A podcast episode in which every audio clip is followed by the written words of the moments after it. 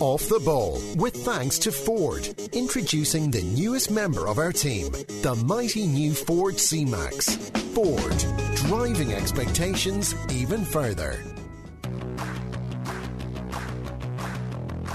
I'm just here so I won't get fined. Gets it to LeBron for three for the win. Yes! LeBron James at the buzzer! It's got to be one of the dumbest calls offensively in Super Bowl history. Are you kidding me? Hard hit into right. Back at the wall. Tie game! Big Poppy. The grand slam. Five seconds left in the game. Do you believe in miracles? Yes! Alrighty, welcome along to US Sports. Donny Mahoney is here.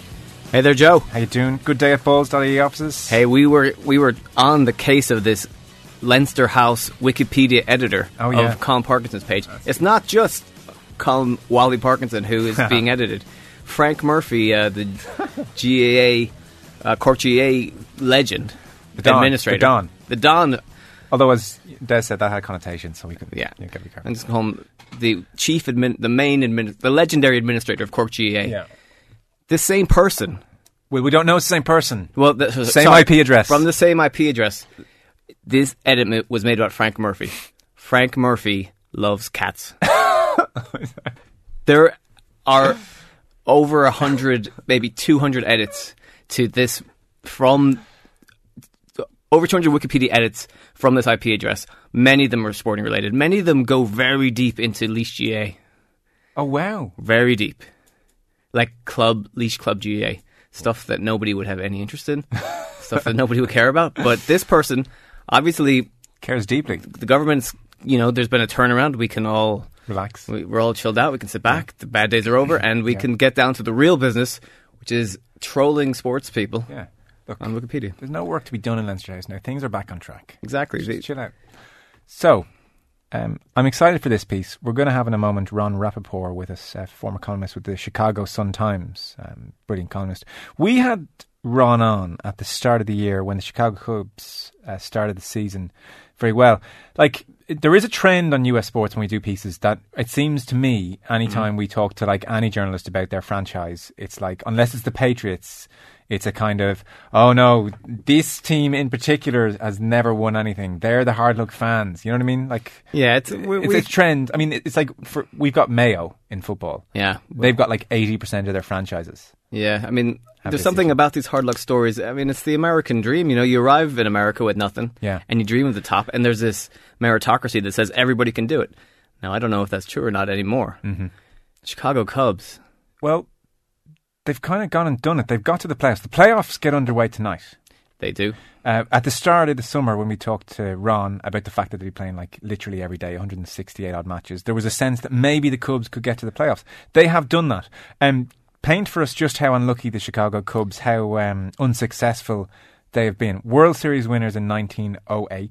1908, good year for the Chicago Cubs. Yeah, They won the World Series. sure. 107 years later, no more World Series to show for it. That's a drought. Right. That's not like when Kerry didn't win an All Ireland for like seven years. We're talking 107 years. Now, it's not even that. They haven't even been in the World Series since 1945. So we're talking about World War II was had I think was over around the same time Yeah. that the that the Cubs last made a World Series appearance. So in that intervening time, they've been mostly terrible, a few playoff appearances, but um, some just terrible years. And then, of course, as many people who've seen this 30 for 30 documentary will know, one of the most shocking, appalling, terrifying moments of, I guess, bad luck when in 2003, a guy in a turtleneck and headphones and a Cubs cap named Steve Bartman Just a regular fan at the game. a regular Joe with a great seat for a game. Game six of the 2003 NLCS. This guy, a fly ball's hitting his direction. He's sitting on the, I guess, on the third base line, reaches out to grab the foul, the foul ball, as any fan would do, hmm. interferes with the play, and through a, I mean, just a baffling uh, kind of turn of events. This one guy's inter- this one guy's interjection into the game throws the Cubs off, and they end up losing uh, this game that they had won. They give up it, turns into an eight-run inning, and they everything falls apart for them. Yeah. and they haven't won a playoff game since Yeah. 2003. So it's been 12 years. Tuesday night, or sorry, Wednesday night, tomorrow night in Pittsburgh, they're back in the playoffs. Uh, so, Ron Rapaport, uh, former columnist of the Chicago Sun-Times, it's a perfect uh, point to bring you in. Hello.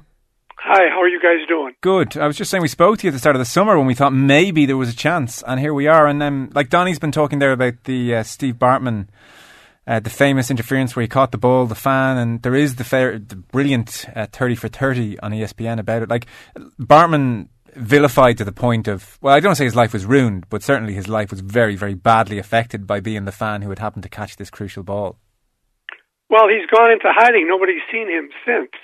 Uh, I was at that game, and I have to apologize for my voice every so often. I wake up in the middle of the night screaming in memory of it.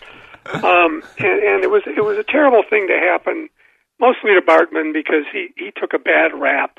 He you know that what followed after that was uh, the manager misusing the bullpen, the shortstop dropping a ball. Uh, it, Moses Alou afterwards said he probably couldn't have gotten it anyway. It really was into into the stands. But here, this young man's life wa- was ruined to the point where he's had to travel under an assumed identity, and and he's he really gets high marks. You know, he's never come out. He's never tried to to uh, ask for the fans' forgiveness. He's never written a book about it to try to make money off it. He's just kind of disappeared, and I think he comes out of it with as much dignity as anybody in that entire incident, and that includes the Cubs and their fans who hounded him. Well, interestingly, I think, I mean, he, he's certainly played the long game here, this fan, Steve Bartman. I think um, uh, most sane Cubs fans have come round to that point of view as well, to the point where I don't know if you saw a number of Cubs fans got together online to raise money to send this fan Bartman to Pittsburgh for the game tomorrow night. They've raised uh, close to $4,000, but his spokesperson has come Oh, said- sure. Then, Yeah. then then he shows up and they lose, and they blame that on him well, he's declined. His spokesperson said, "Thank you very much. He can pay for himself. Go sod yourselves. You made my life misery." Listen, guys, you have to understand this is typical Cubs luck. They had a really good team this year. Good hitters, good uh, pitching. Probably a Cy Young Award winner is going to go to the mound tomorrow. Jake Arrieta. Um, the fans are excited. The team is young. They had one of the best teams in baseball. And what does it come come down to? One lousy game. I mean, here they are. They had to make the wild card. If they had, been, in most years, the record that they had would have put them in the playoffs, where they'd have had a little margin for error. Would have been a best of five. But they happened to be in the best division in baseball, and so they, they, all that qualified was for a wild card. And then the other wild card played even better than they did, so that the game is in Pittsburgh instead of Chicago. Although I must say that I've seen some fans saying better to have the game in Pittsburgh, better not to have to to uh, be in Wrigley Field with 107 years of bad luck and black cats and curses uh, uh, hanging around their neck. Yeah, not least the curse of the billy goat. Yeah, well, that goes back to what the 40s. 45. Yeah, he he, he brought the he brought, Sam Sianis brought the the the goat into the field during the or into the park, or they tried to get him into the park for the 1945 World Series, and it's been all downhill hill since, boys. Essentially, his pet goat, who he brought to the game, um, stank, and so he was asked to leave. And uh, he said they would never ever host any more World Series games. Well, I got to tell you, his restaurant, the Billy Goat Cafe, is not only still open after all this time, but now it has auxiliaries like it uh, all around town. You can get a Billy Goat hamburger at the airport and out at the United Center where the the uh, the Kings and and where the Blackhawks and and the uh, the Bulls play. So he's doing better than the Cubs are. Ron, if the uh, if the Cubs do it tomorrow night in Pittsburgh, they'll set up a series with their arch rivals, the uh, St. Louis Cardinals. Can you talk about how Chicago uh, would um, would light up for, for that series? Well, that would be pretty fantastic, wouldn't it? I mean, it would be just amazing. They've had this tremendous rivalry going back well over a hundred years, and of course, the worst trade in Cub history, and and one of the worst in baseball history, when they traded uh, Lou Brock, who went on to be a Hall of Famer, for Ernie Broglio, who had won 20 games once or twice, but showed up with a sore arm, and over a period of the next three or four years, won a total of 15 games. So th- there's a lot of history between the Cubs and, and the Cardinals for sure. Uh, can they do it tomorrow night, Ron? Oh golly, guys, it's the Cubs. I mean, sure they can. When I was working there, I, I covered them in a couple of winning playoff games. Uh, it, it's possible, but I, I'm afraid that what I'm really looking for is is for this great season to come down to one game, and that's a good Pittsburgh team. And if I had to put money down on it, I would say um, that at the end of the at the end of that game, they'll be saying, "Wait till next year." When does when when does the optimism kick in for Cubs fans? Is it because I remember that Marlins series in 03 and I mean I think I remember the Cubs fans being quite confident. Is it? I mean, I, it, it seems unfair to them that the two best teams in baseball are both in their division and that they're on this sort of long track to the World Series if they get there. I mean, people are the Chicago mood is is skeptical at, at this. stage. No, no, no, no, no. To be a Cub fan is to live with hope. And now they are in the playoffs for the first time since the Bartman game, I believe. Hmm. They haven't made it since then. Now they're there, and the town's on fire, and everybody's all optimistic and excited. During, you know, and, when you go into a season, when you go into the playoffs, if you're a Cub fan, you're excited. You have to, you have to hope for the best. So I, I don't think there's a lot of trepidation there. I think they think they're going to win, and God bless us all if they don't.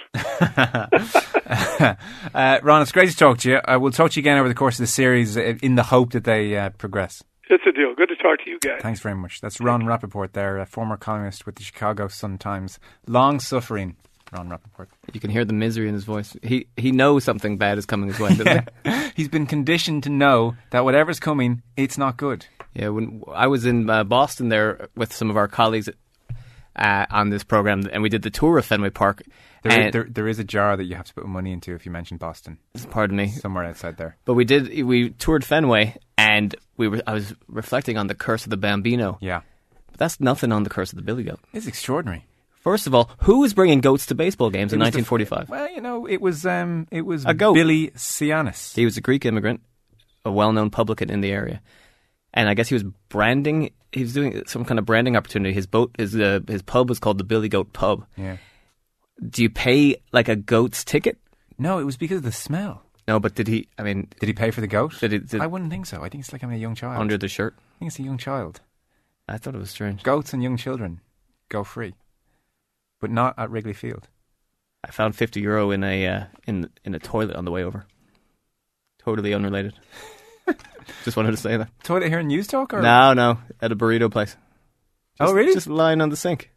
Jeez. Fifty quid. Did you take it and hand it back to the counter or take it and walk out? I asked the counter guy if he was missing any money, And he said no. and I said, "All right." oh, wow. You have to leave it at the counter. Why? Because someone who lost it's going to come back. There's no one there. Who took out 50 euro in the toilet anyway? It was weird. It's on the sink. Okay, we've got Gordon D'Arcy after 8 o'clock. Off the ball with thanks to Ford. Introducing the newest member of our team, the mighty new Ford C Max. Ford, driving expectations even further. I'm Jeremy.